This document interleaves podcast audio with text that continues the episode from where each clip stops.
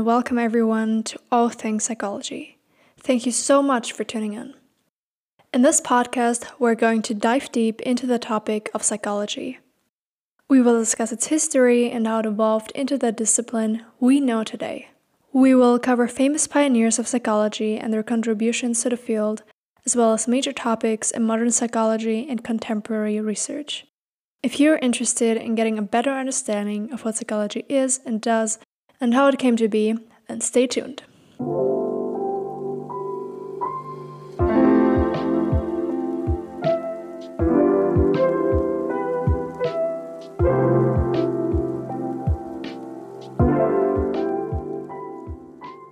In the first episode, I already told you that the word psychology is derived from the two Greek words psyche and logia, which means study of the soul. The Greeks not only gave the name to this discipline, they were also one of the first civilizations to engage in a philosophical study of psychology. And this is where our story of ancient civilizations continues in ancient Greece.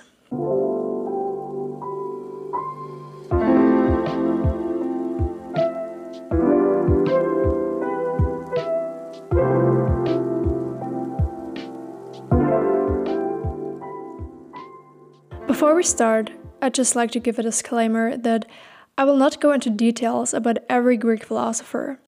As their name suggests, the people we will cover here were first and foremost philosophers. They had some pretty interesting and important ideas, which also influenced early psychological thoughts. And those are the thoughts we will focus on. If you want to know more about ancient philosophers and their lives, I encourage you to check out Stephen West's podcast Philosophize This. He goes into much more detail and covers every major important philosopher in depth. For this episode, we will only focus on Socrates, his student Plato, and his student Aristotle, as well as Epicurus and the Stoics.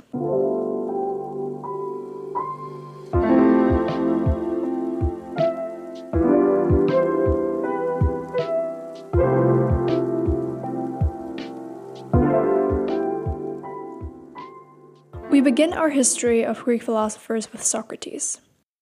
Socrates lived from about 470 BC to 399 BC and is one of the founders of Western philosophy and the first Western moral philosopher. Socrates shifted philosophy from the study of nature to the study of humans. His influence was in fact so huge that philosophers before him are called pre Socratics. He didn't write down or publish any of his philosophies, so everything we know about him we know from his students, especially Plato, who will have an extra segment on this episode. Because of that, it is not clear which of Socrates' thoughts were actually his and which were Plato's. What we do know, however, is that Socrates developed the Socratic method. Maybe you've heard of it. The Socratic method is, and I'm citing from Wikipedia here, a form of collaborative, argumentative dialogue between individuals based on asking and answering questions to stimulate critical thinking and draw out ideas and underlying assumptions. It is actually quite scientific because it is a way to eliminate hypotheses by identifying and eliminating those that lead to contradictions, and in turn, finding better ones. Socrates believed that eudaimonia, which means happiness or well being, motivates all human action. For him, virtue and knowledge are linked to eudaimonia. On top of that, he saw all virtues as a form of knowledge. So all virtues are one. Socrates was intellectualist in that he believed that human actions are guided by cognitive power to comprehend what they desire, while diminishing the role of impulses. The hallmark of Socratic moral philosophy is that the intellect is the mean to live a good life. This diminishes and places aside irrational beliefs or passions. The famous quote, I know that I know nothing, which is often attributed to Socrates, might not actually be a quote from him. I still think it has an important role to play in science today. Only by acknowledging that we do not have the absolute truth and that we know little of what can be known are we able to seek further knowledge, to widen our perspectives and wisdom, and to change society and the world we live in for the better?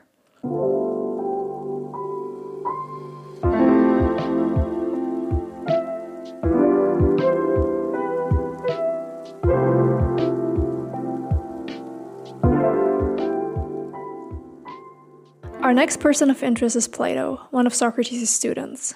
Plato was born somewhere between 428 to 423 BC, and he died either in 348 or 347 BC. He is the founder of the Academy, the first institution of higher learning in the Western world.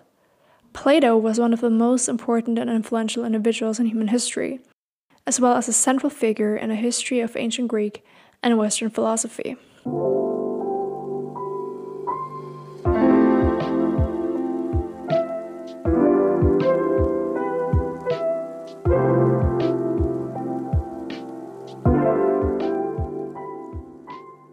Plato denies the reality of the material world. Instead, he sees it as only a copy of the real world. According to his theory of forms, there are two worlds the visible world and an invisible world. The visible world is the one we live in. It consists of concrete objects that can be experienced and apprehended by the senses, and which is constantly changing. The invisible world is unchanging and consists of forms or abstract objects, only apprehended by pure reason.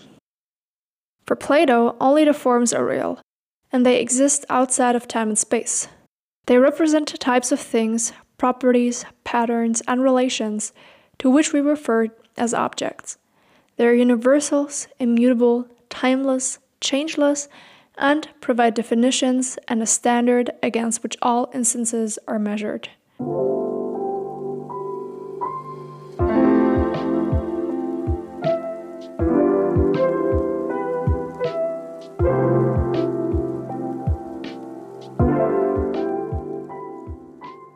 Plato also had a lot to say about the soul.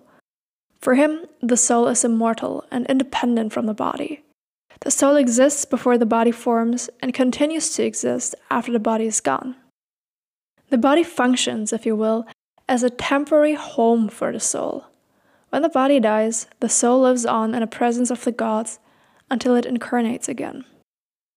During this time in a host body, the soul mediates between a world of forms or ideas and a world of the senses. Together with the physical factors and through itself, it generates perceptions, cognitions, opinions, effects, emotions, and urges, and produces physical effects such as growth, external properties, and dissolution of body matter. It also brings to bear its cognitive and thinking abilities, and experiences pleasure and pain through the host body. According to Plato, the soul is divided into three parts. If you remember last episode, this idea of a polypsychic model of the self is similar to that of ancient Egyptians. Plato's soul is composed of a desiring, a courageous, and a reasonable part, which are in conflict with each other. The harmony is sought under the supremacy of reason. Maybe you have heard of the parable with the horse wagon. Reason functions as a charioteer. Its job is to steer the two very different horses, will and desire, and subdue desire in order to lead the soul to knowledge. Desire is thereby oriented toward sense perception. It satisfies physical lusts such as eating, drinking, and procreation, or strives for means to satisfy such lusts. The will, on the other hand, is a courageous part of the soul, produces opinions, recognizes what is beautiful and good, and makes evaluative judgments about its own person and others. Both are to be subordinated to the desires in order to tame its libidinous insatiability, the courageous in order to bring to fruition its positive qualities, such as prudent zeal, gentleness, meekness, respect, and love of mankind, as against the negative ones, such as false zeal, distrust, and envy. The reasonable is manifested in a desire to learn and recognize the truth, in a scientific pursuit. In Plato's original doctrine of the soul, parts of the soul form an immortal unity. In his later work Timaeus, however, he regards the lower parts of the soul and the associated effects, drives, and negative emotions as mortal admixtures of the immortal soul of reason. For Plato, independent movement is a defining characteristic of the soul. Because of that, he understands animals and celestial bodies as animate. In the Timaeus, he also thinks of plants as having a soul. He believes that the cosmos itself is reason, which has its seat in the world soul. The world soul is a force that moves itself and everything else. It is immanent in the world and surrounds it at the same time. Since it participates in everything through its different components, it is able to perceive and recognize everything. Its essence is equal to that of human reason. Therefore, there is agreement between the soul of humans and that of the cosmos.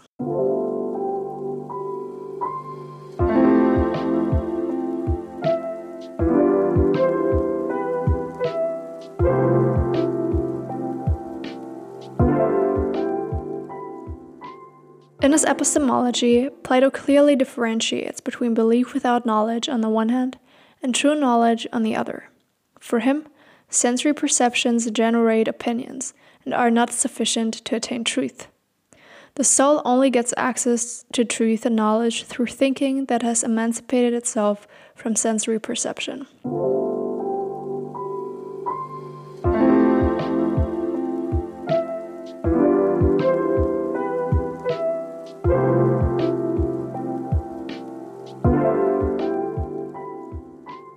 In his Ethics, Plato states that the good is a supreme form, existing beyond being. He believes that nobody does bad things on purpose. Plato is of the opinion that to know what is good results from doing what is good, and that knowledge is virtue, and virtue is innate and cannot be learned. Plato also differentiates between eudaimonia and pleasure. Plato considers eudaimonia to be desirable, he does not reject pleasure, but he classifies it as a low good. And he does not ascribe any value to the pleasurable sensations that result from the satisfaction of bodily needs. When reason is in charge within the soul, which is the case with a philosophical way of life, pleasure can be experienced in an unobjectionable way.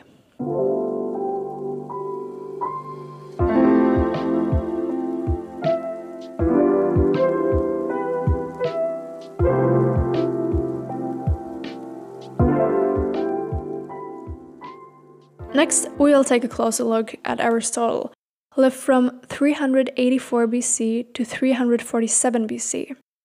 He was Plato's most famous student. He was, in fact, so famous that for a long time he was only referred to as the philosopher. He founded or has influenced many countless disciplines, including philosophy of science, natural philosophy, logic, biology, physics, and ethics.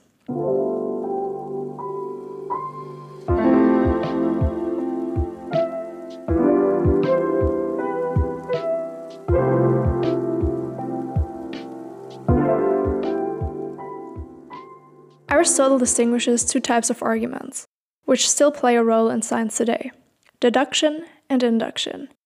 A deduction consists of premises or assumptions and a conclusion.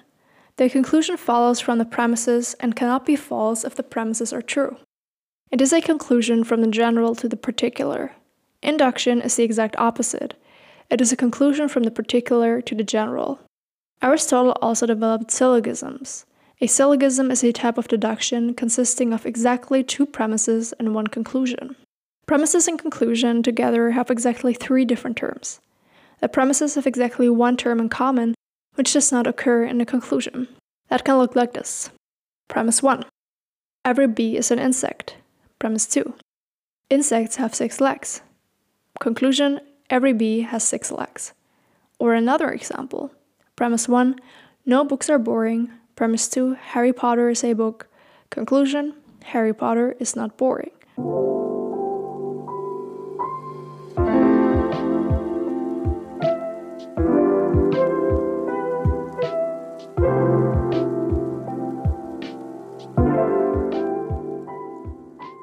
Aristotle distinguishes four levels of knowledge knowledge, experience, memory, and perception. He claims that all living beings have perception, that most living beings have some kind of memory, that some animals and humans have experiences, and only humans have knowledge. He further describes how knowledge arises. Perception gives rise to memory, and memory gives rise to experience through the bundling of memory contents. Experience is mere factual knowledge. Knowledge differs from experience in that it is general and stating not only a fact, but also the reason for a fact.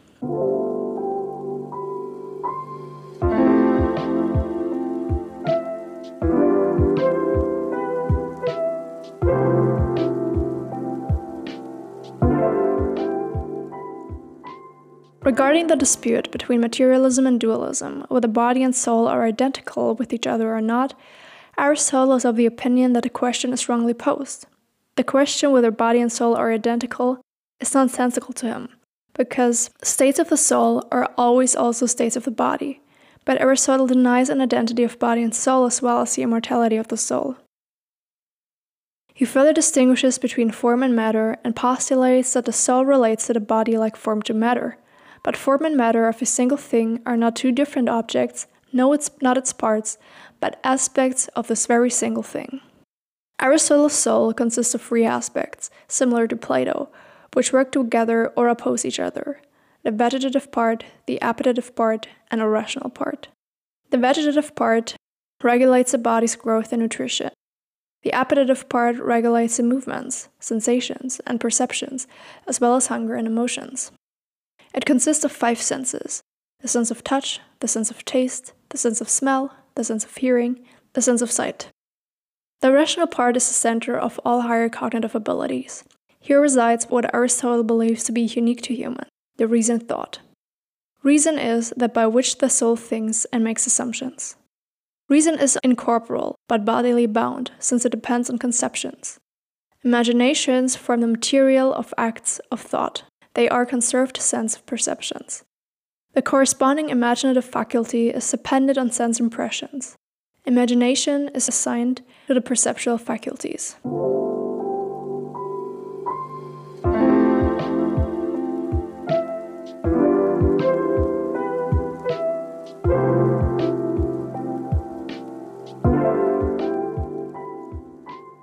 Happiness or eudaimonia and virtue are central concepts in Aristotle's ethics. Aristotle argues that the goal of all intentional actions is happiness, realized in a good life. The formation of virtue is, in his view, essential for achieving this goal. In order to attain the state of excellence, one must have, according to the two parts of the soul, A. Virtues of mind, and B. Virtues of character. Among the virtues of mind, some relate to the knowledge of immutables, or the production of objects. Prudence alone is related to action as a virtue with the goal of a good life. It is necessary, along with the virtues of character, to be able to act in concrete decision making situations with regard to the good life. In the realm of human actions, unlike in the sciences, there is no proof, and to be wise in this regard also requires experience. The function of prudence is to choose the middle. Character virtues are attitudes for which it is characteristic that they can be praised and rebuked. They are formed through education and habituation. Here, Aristotle distinguishes five emotions fear or courage, pleasure or displeasure, anger, shame, and honor. Their corresponding virtues are bravery, prudence, gentleness, sensitivity, and big mindedness. Emotions coupled with behaviors are the basis for virtues. The middle is to have appropriate emotions and to act appropriately accordingly. The virtue of gentleness, for example, is the middle between weakness and irascibility. In the context of the analysis of the good life, Aristotle distinguishes three forms of life that pursue different goals the pleasure life, with pleasure as its goal, the political life, with honor as its goal, and the theoretical life, with knowledge as its goal. Aristotle rejects the life of pleasure in the sense of a mere satisfaction of desires but he believes that pleasure is still necessary to live a good life. He argues for theoretical life as the best form of life. The best activity thought in a definition of happiness is that of the theorist who researches and gains new knowledge because it means leisure, serves no other purpose, actuates the best in a person, and has the best objects of knowledge. Aristotle considers the operation of the virtues of mind and the virtues of character as essential elements to happiness.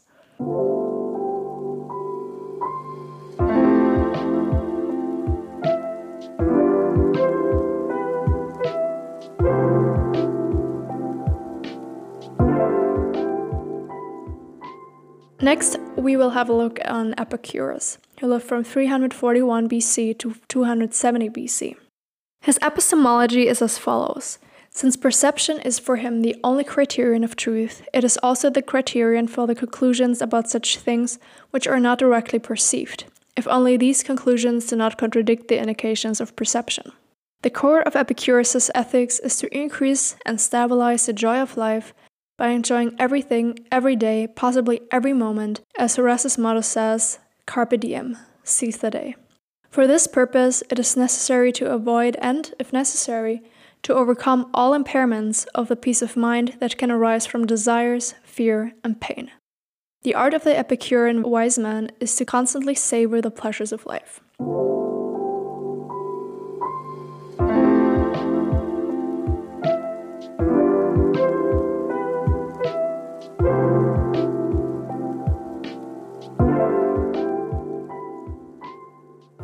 Logic of the Epicurean doctrine becomes clear, among other things, in a justification of the central position of pleasure and the joy of life.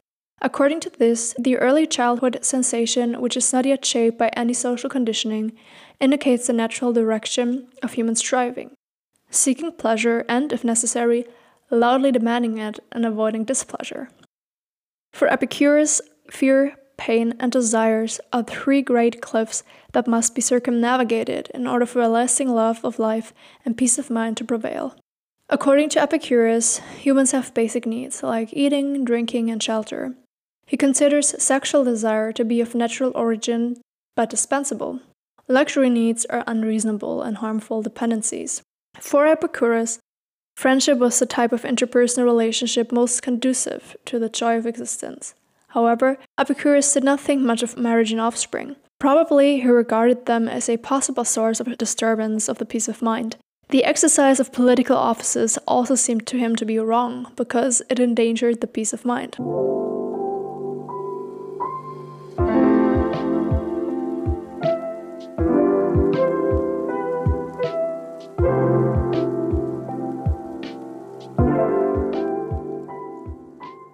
Lastly, we come to the Stoics. Two famous Stoics you probably have heard about were Seneca and Marcus Aurelius.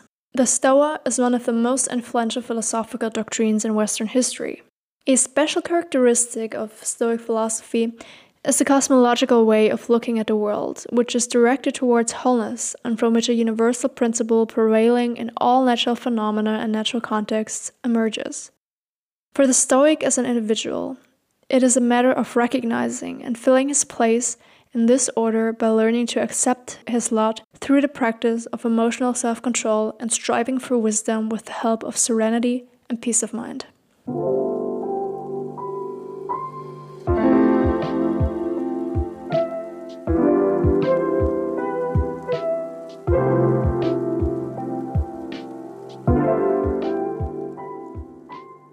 Logos for Stoics has a meaning of both language and reason. Logic then includes, on the one hand, the formal rules of reasoning and correct argumentation, and, on the other, those parts of language in which mental operations are expressed. To know something for the Stoa is to be able to assert a proposition that is demonstrably true. According to the Stoic doctrine of cognition, only what is immediately obvious after methodically correct use of the criterion, which means means of decision, is recognized as true. Only a self controlled person arrives at correct perceptions, while a person guided by instincts and feelings is incapable of grasping the truth and acting accordingly.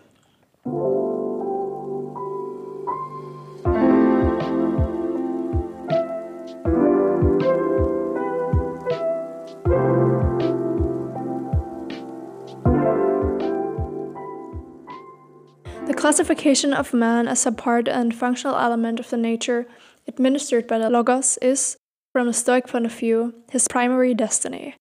With spirit and thinking ability, he has instruments at his disposal which allow him to participate in the divine Logos and can lead him to wisdom as the highest good and epitome of happy or fortunate existence. The prerequisite for this is a process of self knowledge and the acquisition of goal oriented behaviors, habits, and attitudes. One's own reason serves as a guide. The instinct for self preservation and a striving for self improvement function as motivators. Only a lifelong effort for self formation, which also withstands the challenges of fate and fellow human environment, creates prospects for the peace of mind of the Stoic sage. A prerequisite for this is a pronounced control of effects, which should lead to freedom from passions, to self sufficiency, and steadfastness.